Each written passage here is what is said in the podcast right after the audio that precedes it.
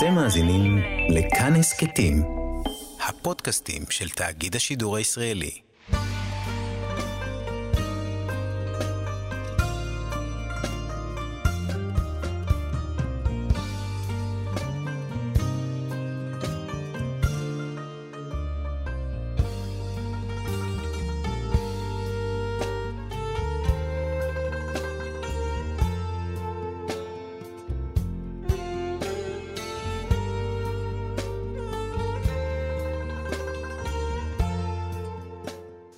שלום כאן מורשת, חברותא לימוד משותף עם רבנים ואנשי חינוך בנושא תנ"ך, הלכה ואמונה. היום אנחנו לומדים תנ"ך יחד עם הרב דוקטור יוסף מרקוס, מרצה לתנ"ך ותורה שבעל פה ומרכז ימי העיון בתנ"ך במכללת הרצוג, כאן ליד המיקרופון.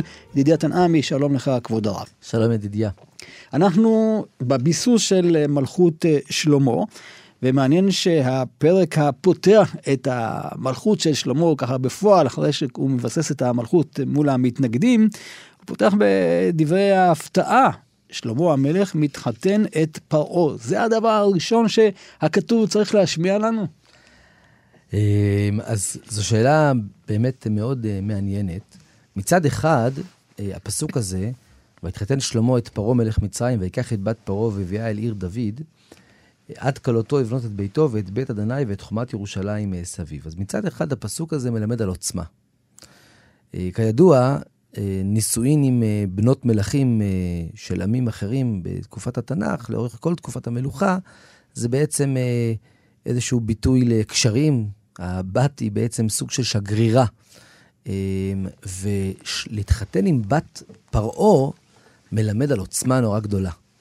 שמן הסתם לקח לשלמה זמן להשיג mm-hmm. אותה, אבל פרעה נותן את ביתו לשלמה, זה אומר שהוא מכיר בממלכת ישראל כממלכה עוצמתית, חזקה, אה, מובילה.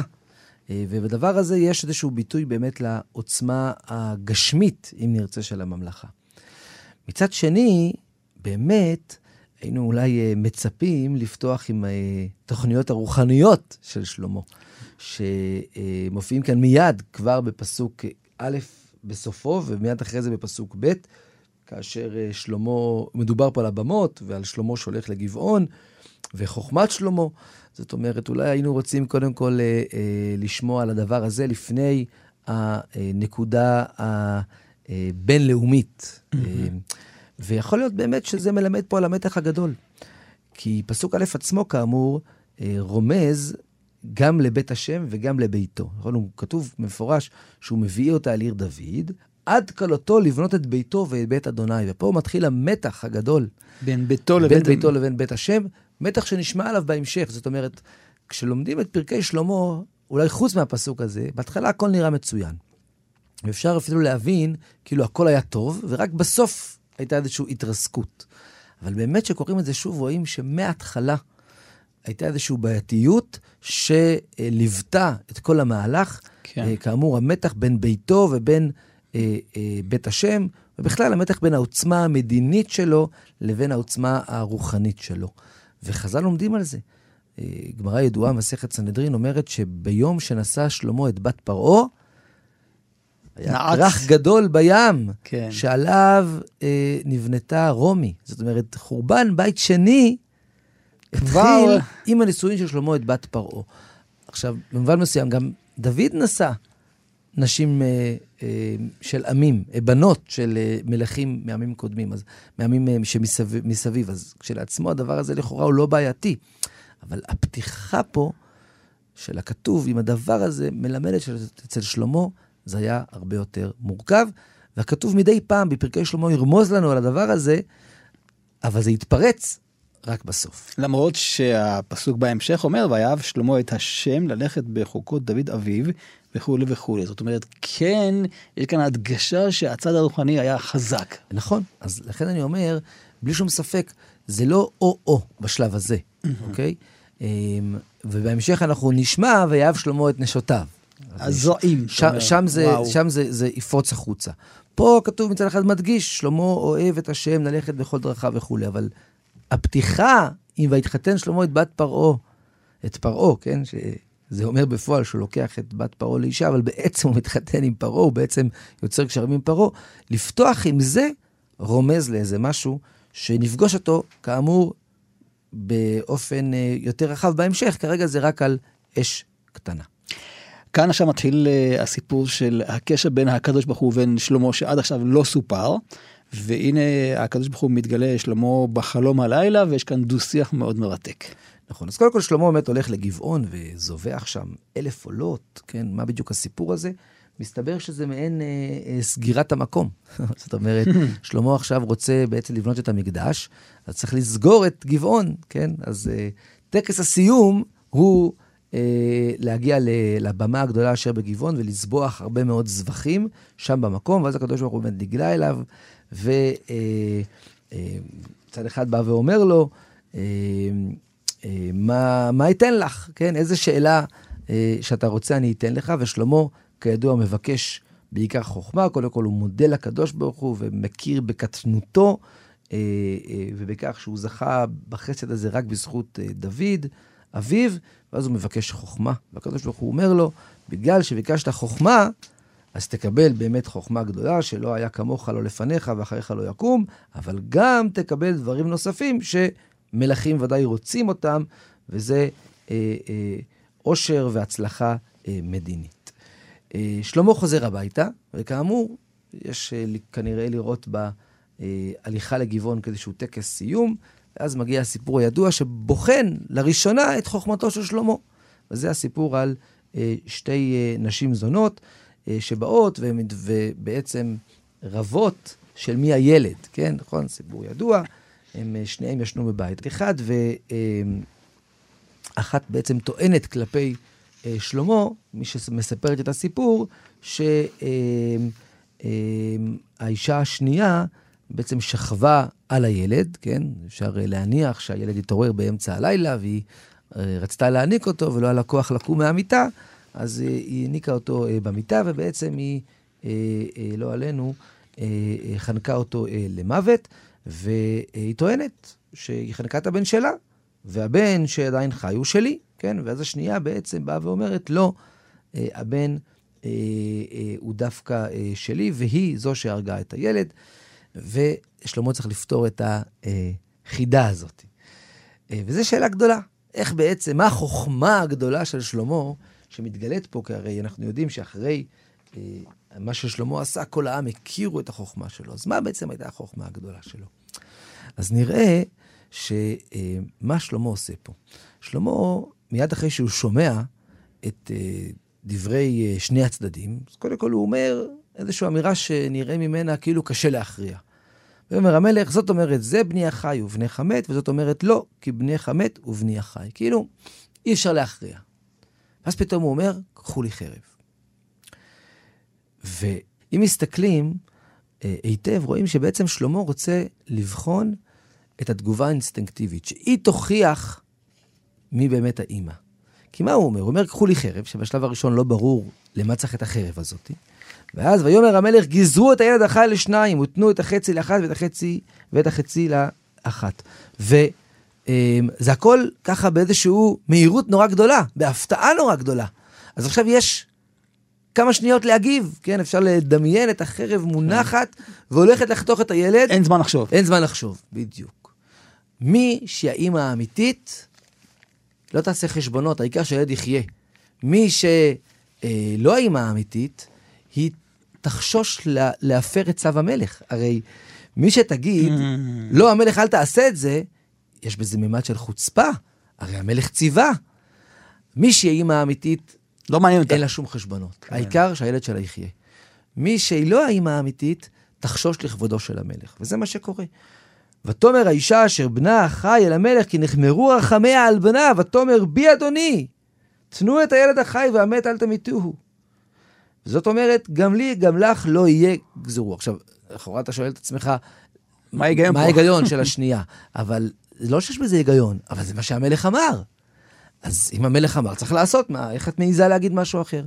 ואז המלך מכריע. יודע להגיד מי האימא האמיתית. ויען המלך ואומר, תנו לה את הילוד החי והמת לא תמתיהו, היא אמו, ומסתבר שהכוונה למי שרחמיה אה, נחמרו. ואז באמת כל ישראל ראו את חוכמת שלמה.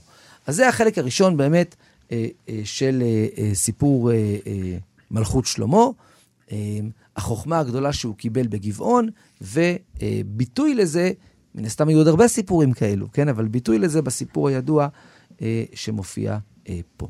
בשלב הבא, פרק ד', יש לנו רשימה ארוכה, מאוד מאוד טכנית, של כן. שרי שלמה. וזה מלמד על ביסוס המלוכה. בדיוק. זאת אומרת, למה הכתוב מתעכב על זה? מספר לנו גם על השרים שלו, וגם על הניצבים, שהם היו אה, יותר אנשים ש... בשטח. אה, בשטח, שהיו צריכים לגבות את המיסים. אז מסתבר באמת, כפי שאמרת, שזה חלק מביסוס המלוכה. כי מלך, ככל שהמלוכה שלו מפותחת יותר, גם מדינה, כן? אז יש יותר שרים. אה, ומצאנו כבר רשימות של שרים של דוד, והם היו רשימות ככה... קטנות יותר. מצומקות, כן. קטנות, כי הממלכה הייתה קטנה.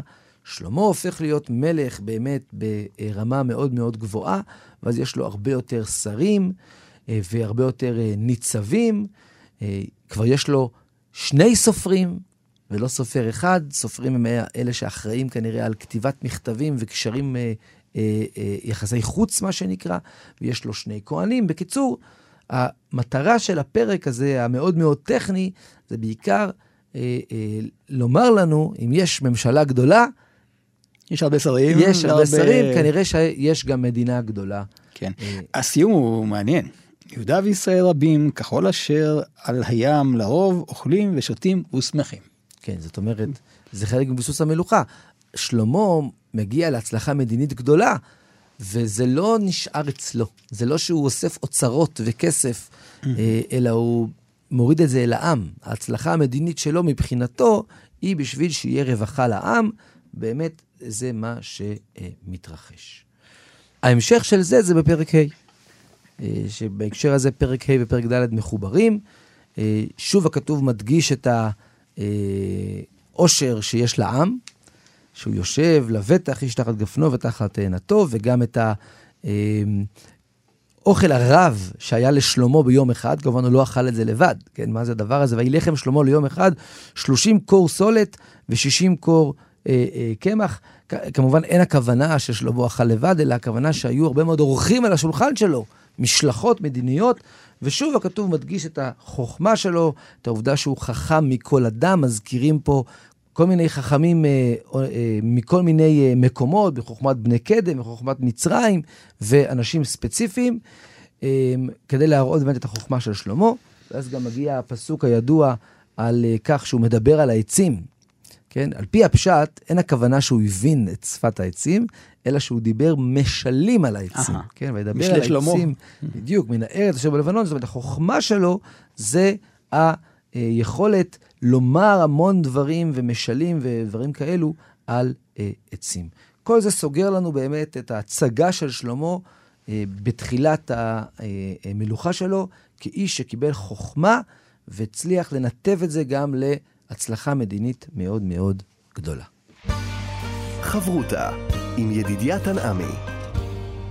חברותה בתנ"ך כאן אה, במורשת, ואחרי הביסוס של אה, שלמה, של המלוכה, הוא מתפנה לבנות את בית השם. נכון, כמו אה, דוד שחלם על זה, אבל דוד, כרגע שלמה יכול באמת להגשים את הדבר הזה.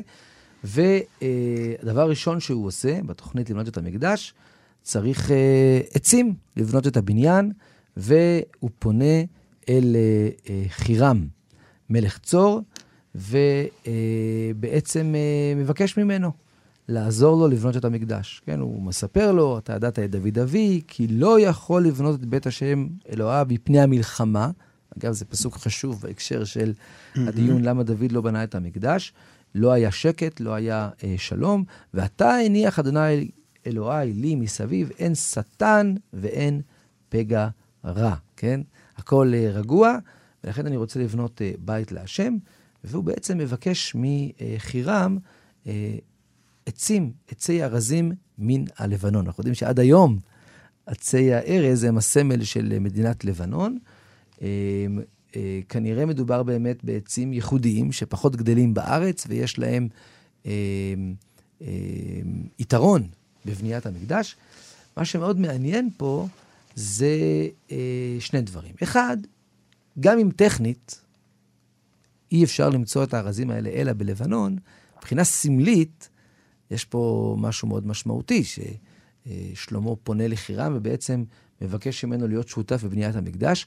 זה יכול להתחבר למגמות האוניברסליות שיש במקדש אצל שלמה המלך. תפילת שלמה, שהוא נותן מקום לכל העמים בדיוק, לבוא ולהתפלל. בדיוק, זאת אומרת, במובן הזה שלמה רואה את בית המקדש גם כמקום שלנוכרים יש בו איזשהו חלק, כמובן, לא יכולים להיכנס לכל מקום וכולי וכולי, אבל אה, ייתכן מאוד שיש פה משהו סמלי בעניין הזה. זו נקודה ראשונה. נקודה שנייה נורא מעניינת, שזה נראה כמו איזשהו משא ומתן בין שלמה לבין חירם, איך בדיוק הדברים ייעשו, כן? זאת אומרת, שלמה בעצם בא ואומר לו, אה, ואתה צווה ויכרתו לי ארזים מן הלבנון, ועבדיי יהיו עם עבדיך, ושכר עבדיך אתן לך ככל אשר תאמר, כי אתה ידעת כי אין בנו איש שיודע לכרות עצים כצידונים. זאת אומרת, העבדים שלך יכרתו, אבל עבדיי יהיו עם עבדיך, בסופו של דבר נעשה את זה ביחד. אז מצד אחד חירם בא ואומר לו, הוא שמח, ואיזה יופי שיש לדוד בן חכם כמוך וכולי, אבל הוא אומר לו, נעשה את זה קצת אחרת. אה, וישלח חירם אל שלמה לאמור, שמעתי את אשר שלחת אליי, אני אעשה את כל חפציך בעצי ארצים ובעצי ברושים. עבדיי ירדו מן הלבנון ימה, ואני אשימם דוברות בים עד המקום אשר תשלח אליי. אל תשלח אנשים אליי. Mm-hmm. אנחנו נעשה את זה לבד. נטפל בכל. ובאמצעות דוברות, סוג של רב סודות, נשלח. אנחנו נשלח את זה בים לנמל הכי קרוב, נכון, אנחנו נראה בהמשך שזה אה, אה, ביפו, ו, אה, ואתה, תס, אה, ואתה תשלם לי. עכשיו, שלמה כנראה רצה לחסוך כסף. אם חלק מהעבדים של אה. שלמה נמצאים יחד עם חירם, אז א', חירם לא עושה את זה לבד. אולי אה, גם ברמה הסמלית, אה, המקדש לא נבנה, לפחות הארזים לא נחרטים רק על ידי נוכרים, אבל גם, כאמור, כלכלית. אם עבדי שלמה עושים את זה, אז זה חוסך כסף. וחירם אומר, רגע, רגע, רגע, אני אכרות את הארזים, אני אשלח לך אותם, אתה תשלם לי אה, תמורת העבודה. בסוף אנחנו מוצאים איזושהי פשרה כזאת, בסדר? זאת אומרת ששלמה אה, אה, כן שולח אה, אנשים אה, אל חירם אה, לעבוד שמה, אה, אבל כנראה אה, כמות יותר קטנה ממה שתוכנן בהתחלה. אז זה מעניין המשא ומתן הזה אה, אה, בעניין אה, הזה. אז זה השלב הראשון, באמת הארזים, ושלמה גם חוצב בהר. כתוב, מדגיש ששלמה מרחיב את צו התורה. התורה אמרה שאסור להניף ברזל על המזבח, ושלמה מרחיב כביכול את הצו הזה, ולא חוצב את האבנים באזור ירושלים, אלא מביא אותם כבר אחרי ש...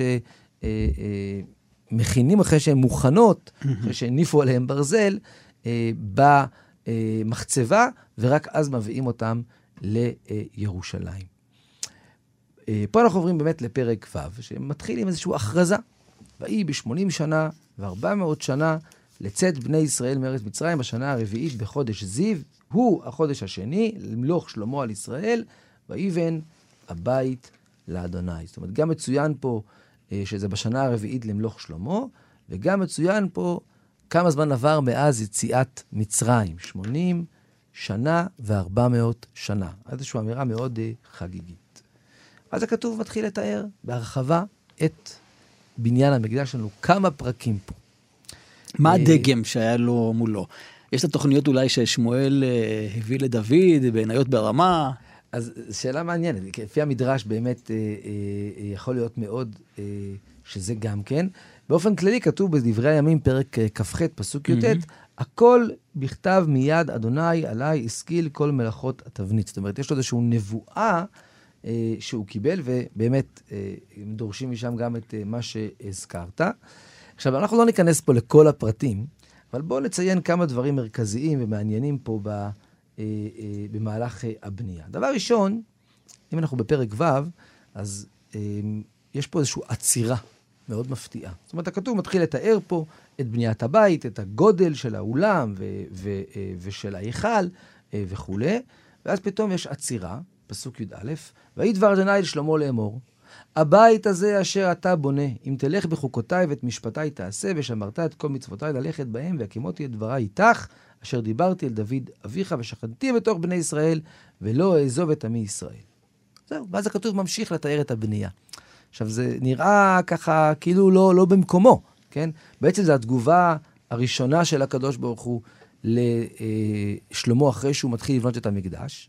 אז אולי היינו מצפים בהתחלה, לפני ששלמה מתחיל, Mm. שהקדוש ברוך הוא יפנה אליו ויגיד לו את הדבר הזה, שאתה חייב לשמור את אה, אה, מצוות השם, ורק אז אני אשכון בתוך בני ישראל. זה מעניין. אתה פה יודע, שלמה מתחיל לבנות, ופתאום הקדוש ברוך הוא כביכול עוצר אותו רגע, ואומר לו, שים לב.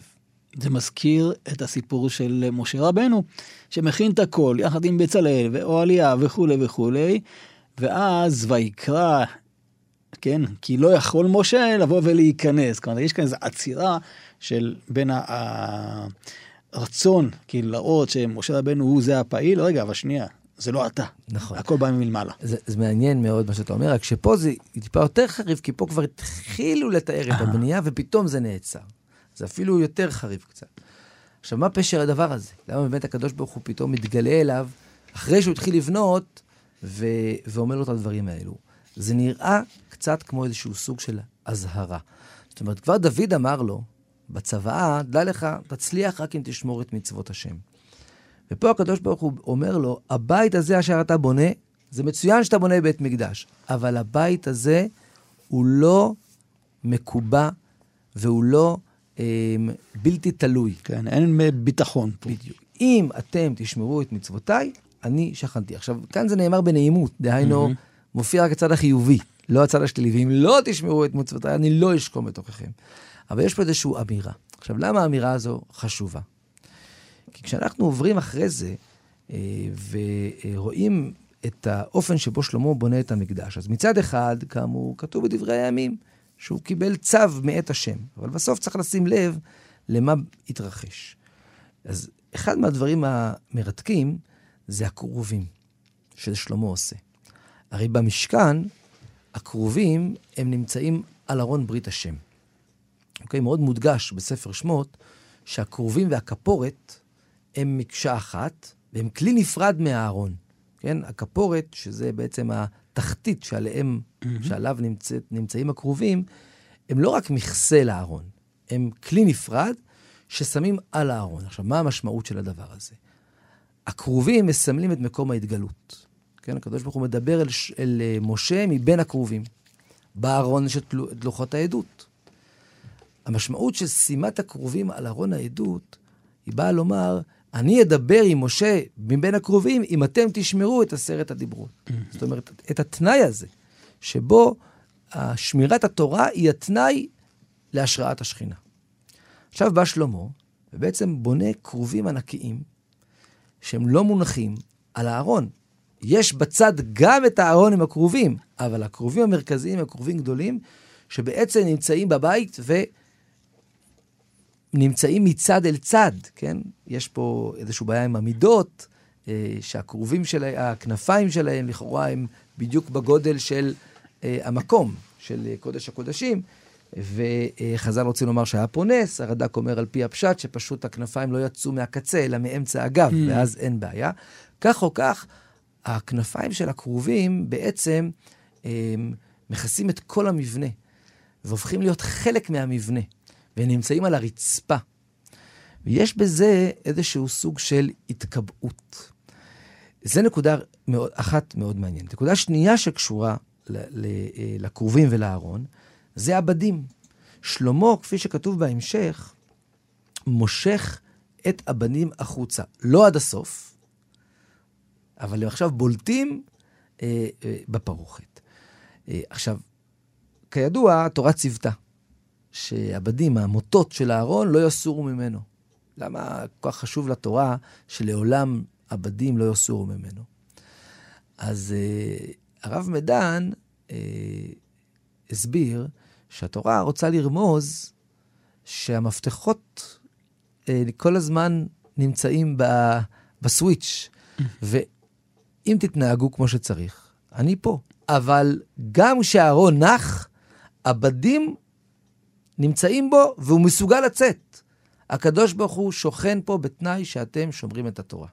עכשיו בא שלמה, וכאמור, מושך את הבדים החוצה. לא עד הסוף, כי התורה אסרה, אבל באופן סמלי, בזה שהוא הם כבר לא סימטריים, עוד פעם, כאילו הוא בא להגיד, קביעות. זהו, ארון השם מקובע. ולכן, אנחנו אחרי זה נמצא, אם אני קופץ רגע לסוף לסוף, אנחנו אחרי זה נמצא בסוף תפילת שלמה, ששלמה בתפילה שלו, בפרק אה, אה, ט', אה, מדבר על בית המקדש, ומדבר על כל מיני מצבים שיכולים לקרות לעם ישראל, ושהמקדש תמיד יהיה מקום שדרכו עוברים כל התפילות. אז הוא מדבר על מציאות של פגעים ושל מלחמות. דבר אחד הוא לא מזכיר. הוא לא מזכיר את האפשרות שהמקדש ייחרב. ואז הקדוש ברוך הוא פונה אליו, כן? שלמה רק מזכיר את אה, גשם, אה, עצירות גשמים, רעב, כאמור, שבי, אבל תמיד המקדש קיים. ואז הקדוש ברוך הוא שם בסוף פרק ח' אה, אה, בעצם אה, פונה אליו, ואומר לו, אני מקבל, שמעתי את דבריך, אני באמת אשכון פה. אבל אומר לו הקדוש ברוך הוא, ואתה אם תלך לפניי, בפרק ט', פסוק ד', כאשר הלך דוד אביך, בתום לבב ויושר לעשות ככל אשר ציוויתיך, חוקי ומשפטי תשמור, אז אני אקים את הכיסא שלך והכל יהיה בסדר.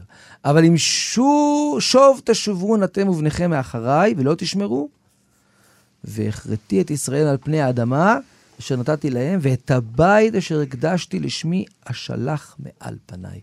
הקדוש ברוך הוא אומר לשלמה, אתה לא הזכרת בתפילה שלך אפשרות שיקרה משהו לבית, אבל יש תשכח. אפשרות כזאת. אין קיבעון, הקדוש ברוך הוא ישכון בתוככם רק בתנאי שאתם תשמרו את המצוות. אז אנחנו יכולים לראות, ואולי להבין שוב למה כבר בתחילת הדרך, בפרק ד', כאשר שלמה מתחיל לבנות את הבית, הקדוש ברוך הוא מתגלה אליו מיד אחרי זה ומזכיר לו, הבית הזה יהיה קיים רק בתנאי שאתם באמת תשמרו את המצוות. אם לא, אין, השכינה לא מקובעת, והקדוש ברוך הוא אה, יעזוב את המשכן. חברותה עם ידידיה תנעמי. חברותא בתנ"ך כאן אה, במורשת, יחד אה, עם הרב אה, דוקטור יוסף מרקוס. אז הנה, בית המקדש נבנה, ועכשיו נשלמה כל המלאכה. שלמה המלך מקהיל את כל העם, והוא חוגג יחד עם כל העם את הדבר שכל כך חיכו לו, המקדש. המקדש, ובאופן ספציפי, את העלאת ארון ברית השם. זאת אומרת, פה איזושהי תמונה מאזנת למה שאמרנו מקודם. מקודם כן. דיברנו על כך ששלמה אה, מנסה כביכול לקבע את השכינה, אבל גם לשלמה ברור שלב ליבו של המשכן זה ארון ברית השם, ולכן החגיגה מתחילה מהעלאת ארון השם אה, מעיר דוד אל אה, המקדש, כמו שדוד עשה חגיגה גדולה שהוא העלה את הארון אה, מבנימין אל אה, עיר דוד, אז גם שלמה עושה חגיגה גדולה בהעלאת הארון. יש פה אפילו תיאורים שקצת מזכירים את אה, דוד. אה, יש פה את אה, הקורבנות שמוקרבים תוך כדי אה, אה, אותה אה, תהלוכה. והכתוב כאן ממש אה, אה, מפרט העניין, ויביאו הכהנים את ארון ברית אדוני אל מקומו, אל דביר הבית, אל קודש הקודשים, אל תחת כנפי הכרובים. כי הכרובים פורסים כנפיים אל מקום הארון, וסוק הכרובים על הארון ועל בדיו מלמעלה. זאת אומרת, יש פה באמת איזשהו דגש על הכנסת הארון במשך פסוקים רבים, אה, אה, ואז באמת מגיע השיא שענן מלא את בית השם. זאת אומרת, כמו ספר שמות, שהסתיים בענן השם שמכסה את המשכן, גם פה ענן השם מלא את הבית, וכמו ששם היה כתוב שמשה לא יכול להיכנס בגלל הענן, גם פה כתוב, ולא יכלו הכהנים לעמוד לשרת מפני הענן, כי מלא כבוד אדוני את בית אדוני. יש כאן עוד ביטוי, הערפל, שמזכיר את מעמד הר סיני. נכון. ש... שמזכיר מעמד הר סיני ומזכיר את המשכן ומזכיר את המקדש. בעניין הזה יש פה באמת הקבלה אה, בין הדברים. בכלל, הקדוש ברוך הוא מתגלה בערפל ובענן ובאש, זה דבר שהוא אה, מוכר. אה, אז יש ממש הקבלה למשה, למשכן של משה. שלמה הצליח כביכול כן. אה, אה, להביא את השכינה גם אל אה, המקדש. ואז שלמה באמת אה, אה, פונה אל הקדוש ברוך הוא בתפילה. תפילה אה, ארוכה מאוד. ארוכה, נכון. עכשיו, יש פה שני שלבים. אה, שלב ראשון, זה באמת הבקשה העקרונית שהקדוש ברוך הוא ישכון פה. וכאן שלמה מדבר על המתח הזה שבין אה, העובדה שהקדוש ברוך הוא מלוא כל הארץ כבודו, הוא לא מצומצם למקום אחד, לבין בכל זאת איזושהי בקשה שהמקדש יהיה איזה מקום מרכזי של השראת שכינה. אה, כן, האומנם ישב אלוהים על הארץ? הנה השמיים ושמי השמיים לא יכלכלוך, אף כי הבית הזה אשר בניתי. ובכל זאת, הנה, בניתי לך בית שאולי במושגים שלך זה איזשהו mm. צריף, אבל אני מבקש, הקדוש ברוך הוא, אני מתחנן, שהמקום הזה יהיה מקום שממנו אה, ואליו פונים, לשמוע אל הרינה ואל התפילה דרך המקום הזה, אה, ולהיות עיניך פתוחות אל הבית הזה, זאת אומרת שפה יהיה באמת אה, איזשהו מקום של השראת שכינה, למרות שברמה המחשבתית, אמונית, תיאולוגית, כביכול, הקדוש ברוך הוא לא צריך מקום. זה השלב הראשון. בשלב השני, שלמה באמת מתאר, הזכרנו את זה מקודם ככה בקצרה, ועכשיו אולי נפרט את זה, מצבים שונים שבו, שבהם עם ישראל יצטרך להתפלל אל הקדוש ברוך הוא דרך הבית הזה. אז זה מתחיל עם אנשים פרטיים שיבואו למקדש. אחרי זה מדובר פה על נגף, שעם ישראל ינג, ינגפו לפני אויביהם, אז הם ישובו ויתפללו. אם יהיה אה, אה, עצירה בגשמים, אם יהיה אה, רעב, אה, ואז שלמה מדבר גם אל הנוכרי. שזה הדבר המעניין. אשר לא מעמך ישראל, ובא מארץ רחוקה למען שמך, גם הוא יבוא להתפלל. אז יש פה כל מיני מצבים שמה שמשותף להם זה שאפשר להגיע למקדש. זאת אומרת, עם ישראל בארצו, או הנוכרי מגיע מארץ רחוקה, אבל mm-hmm. הוא מגיע אל אזור המקדש, ומתפללים במקדש, או ליד המקדש.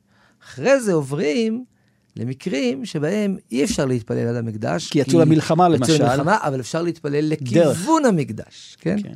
מה שאנחנו עושים עד היום, כן? כי יצא עמך למלחמה על אויבו בדרך, אשר תשלחם, והתפללו אל השם דרך העיר, כן? עד עכשיו זה היה התפללו במקדש, עכשיו התפללו דרך העיר אשר בחרת בה, והבית אשר בניתי לשמך, כן?